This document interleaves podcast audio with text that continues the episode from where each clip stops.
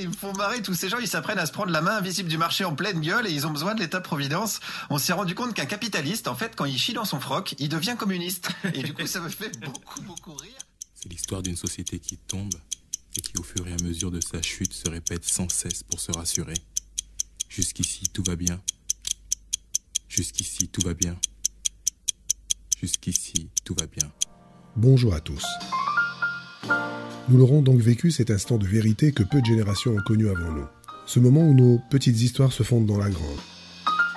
Vous entendez comme tout le monde semble s'accorder sur cette impérieuse nécessité de remise en question. On la prophétise, on l'écrit, on la chante, on la clame avec humour ou phase, mais toujours avec la même conviction, le même son de cloche. Malgré les quelques fausses notes d'une rhétorique qui frôle le pathos, on a envie d'y croire, de se laisser bercer par sa douce mélodie trompeuse. Ce fantasme collectif certes naïf, mais si séduisant sur le monde d'après. Celui de la fin des excès, de la convergence des intérêts, du destin commun, du dragon de l'avidité mise en sommeil et des consciences remises en éveil. En dehors des quelques illuminés hissés au sommet des pouvoirs par la récidive continuelle d'un conservatisme arrogant et destructeur, les porte-voix habituels de la fuite en avant techno-financière se sont tus. Les génies autoproclamés, les premiers de cordée et autres oracles de la technocratie souffrent d'une extinction de voix subite. Ne boudons pas notre plaisir et apprécions ce répit le temps qu'il durera. Notre condition actuelle, inédite, de rescapé provisoire, secouée par une lucidité inhabituelle sur notre fragilité individuelle et collective, est un moment de grâce, où tous les espoirs sont à nouveau permis. L'œil du cyclone nous offrira une courte accalmie et une dernière chance de penser et de construire notre résistance et notre résilience.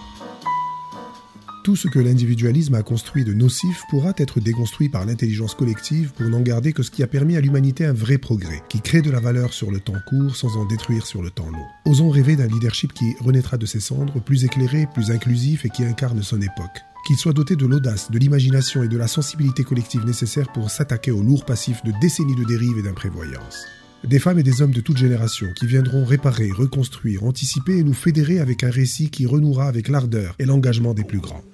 La grande sagesse de cette révolution, ce fut d'aller chercher dans l'accablement, dans l'abandon, dans cet abaissement qui conseille si mal l'homme de désespoir, et de lui dire espère.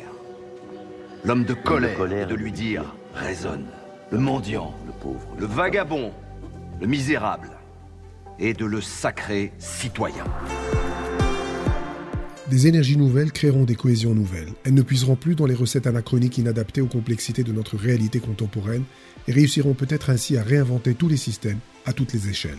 Des esprits libérés de la tutelle et des lois du marché, de la sacro-sainte gouvernance si obsolète, dogmatisée au siècle passé et encore à l'œuvre aujourd'hui. En attendant l'avènement d'un monde qui aura actualisé tous ces paradigmes pour les accorder avec les menaces et priorités que la pandémie actuelle a rendues plus tangibles que jamais, il m'est demandé comme à vous de faire preuve de patience, de discipline et d'abnégation en rongeant mes freins de consommateurs frustrés, mais en me mettant sur les starting blocks prêts à bondir au sifflet tant attendu du déconfinement pour sauver tous les commerces physiques et virtuels qui pourront encore l'être. Le shopping deviendra un activisme et les réflexes consuméristes retrouvés une expression louable de solidarité.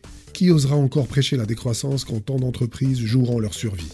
Nous voilà donc face à une injonction contradictoire de plus. Oublier ma culpabilité, ma repentance sur mon impact écologique et sur l'extinction des espèces. Je dois me réjouir de la perspective imminente de pouvoir à nouveau céder à tous mes caprices, avec à chaque somme déboursée pour des besoins essentiels ou futiles, le sentiment du devoir accompli. Sensible à la prescription d'Edgar Morin qui souhaite à juste titre nous convertir à la pensée complexe, je ne réduirai pas la solution à tous les problèmes de notre planète avec la gravité des enjeux actuels à une simpliste résolution qui consisterait à freiner brutalement nos pulsions consuméristes sans discernement ni mesure pour voir le monde aussitôt aller mieux. Le temps nécessaire pour la mise en place de nouveaux modèles de développement privilégiant une meilleure distribution des richesses plutôt qu'une croissance aveugle à l'impact irréversible nous contraint à modérer nos élans sociaux, éthico-écologistes. Mais le temps n'est plus au compromis et la course contre la montre pour tenter de sauver le vivant et nous sauver avec nous oblige en même temps à reconsidérer nos modes de vie radicalement et sans plus attendre. Ces idées ont la fâcheuse tendance à susciter en moi l'envie de ne plus jouer le jeu, de ne plus prendre part à une partition qui simule l'harmonie du bien-être pour dissimuler la cacophonie mondiale qui se joue en bruit de fond. Ma chambre a la forme d'une cage. Le soleil passe son bras par la fenêtre.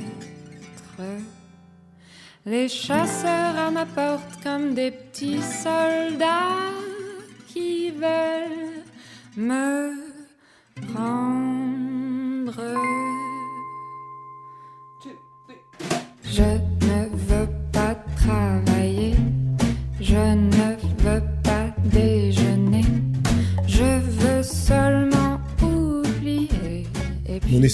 Et je n'ai pas envie de le contenir. Il m'entraîne dehors, me fait remonter des sons, des odeurs, des sensations puisées dans ma mémoire. Il me force à des errements apaisants et réconfortants pour me libérer des boucles dans lesquelles j'ai tendance à l'enfermer. Je ne résiste pas à ces diversions récurrentes et me laisse berner par cette réalité virtuelle mentale qui émerge sans prévenir et ponctue agréablement mes pensées. Tout est parfait en cet instant. La douceur de la lumière, ce petit parfum dans l'air, la rumeur tranquille de la ville. L'enseigne de la boucherie Chevaline a perdu une oreille. Ce rire, c'est celui du mari de la fleuriste. Il a des petites rides de malice au coin des yeux. Oh, dans la vitrine de la pâtisserie, il y a des sucettes Pierrot Gourmand. Hum, vous sentez ce parfum? C'est Pépone qui fait goûter ses melons aux clients. Allez, allez, goûtez mon melon. Ah, chez Marion, ils font de la glace au calisson. On passe devant la charcuterie, 79 le jambon à l'os, 45 le travers de micelle. On arrive chez le fromager, 12,90 le picodon de l'Ardèche et 23,50 le cabicou du Poitou. Chez le boucher, il y a un bébé qui regarde un chien qui regarde les poulets rôtis. Voilà, maintenant on est devant le petit kiosque à journaux, juste à l'entrée du métro. Et moi je vous laisse ici. Au revoir.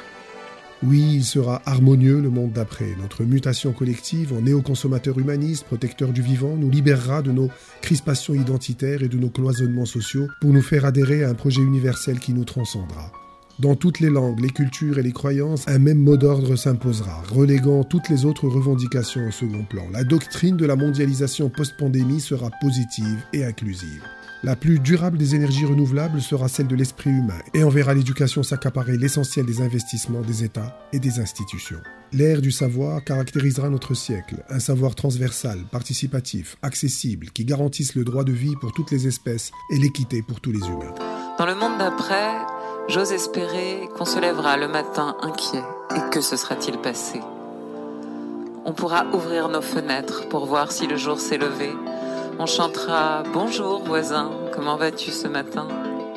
Et le voisin à son tour chantera Ça fait aller, le soleil est bien levé, la lune hier nous a salués. C'est qu'on peut encore espérer, encore espérer. Vous n'y croyez pas? L'humanité retombera selon vous une fois encore dans la perversion de sa propre infantilisation au lieu d'atteindre enfin sa maturité? Nos esprits sont trop pollués pour espérer une quelconque renaissance? Si nous cédons à la résignation, abstenons-nous au moins de servir cette prophétie autoréalisatrice. Envisageons le meilleur pour lui donner une chance d'advenir. L'esprit humain qui engendre le chaos est celui-là même où germent les utopies. Que notre sentiment d'impuissance ne soit pas l'alibi à notre inaction. Et si tout doit inéluctablement s'effondrer, nous aurons alors au moins la modeste consolation de ne pas être en plus accablés par nos propres regrets. Portez-vous bien et à très vite.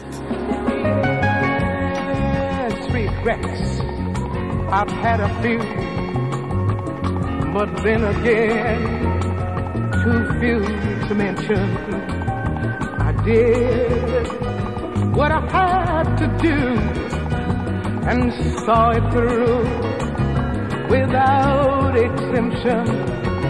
I will hand each charcoal.